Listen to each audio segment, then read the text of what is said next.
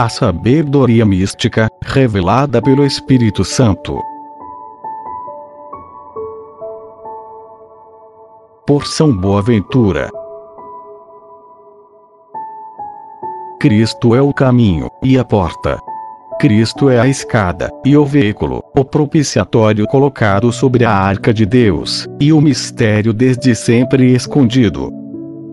Quem olha para este propiciatório, com o rosto totalmente voltado para ele, contemplando-o suspenso na cruz, com fé, esperança e caridade, com devoção, admiração e alegria, com veneração, louvor e júbilo, realiza com ele a Páscoa, isto é, a passagem e assim, por meio do leno da cruz, atravessa o Mar Vermelho, saindo do Egito, e entrando no deserto, onde saboreia o pão escondido.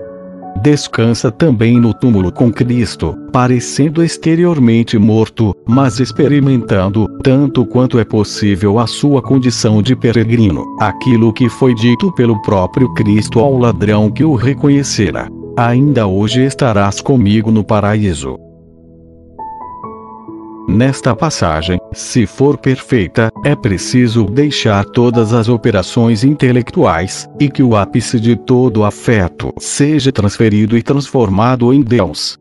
Estamos diante de uma realidade mística e profundíssima. Ninguém a conhece, a não ser quem a recebe. Ninguém a recebe, se não a deseja nem a deseja, se não for inflamado, até a medula, pelo fogo do Espírito Santo, que Cristo enviou ao mundo.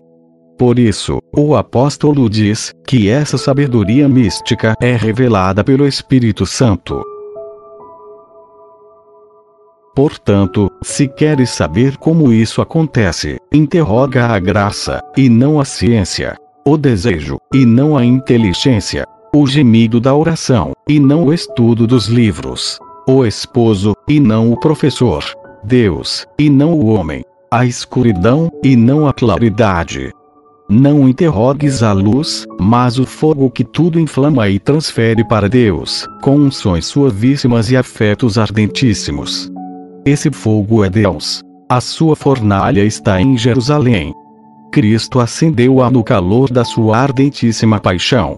Verdadeiramente, só pode suportá-la quem diz: Minha alma prefere ser sufocada, e os meus ossos a morte. Quem ama esta morte, pode ver a Deus, porque sem dúvida alguma, é verdade o que é dito na Escritura: O homem não pode me ver-me continuar vivo.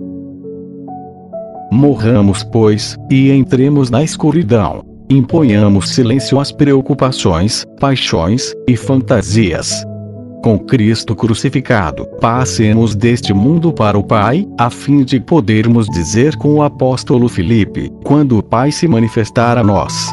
Isso nos basta. Ouvirmos com São Paulo, basta-te a minha graça. E exultar com Davi, exclamando: mesmo que o corpo e o coração vão se gastando, Deus é minha parte e minha herança para sempre. Bendito seja Deus para sempre. E que todo o povo diga: Amém. Amém.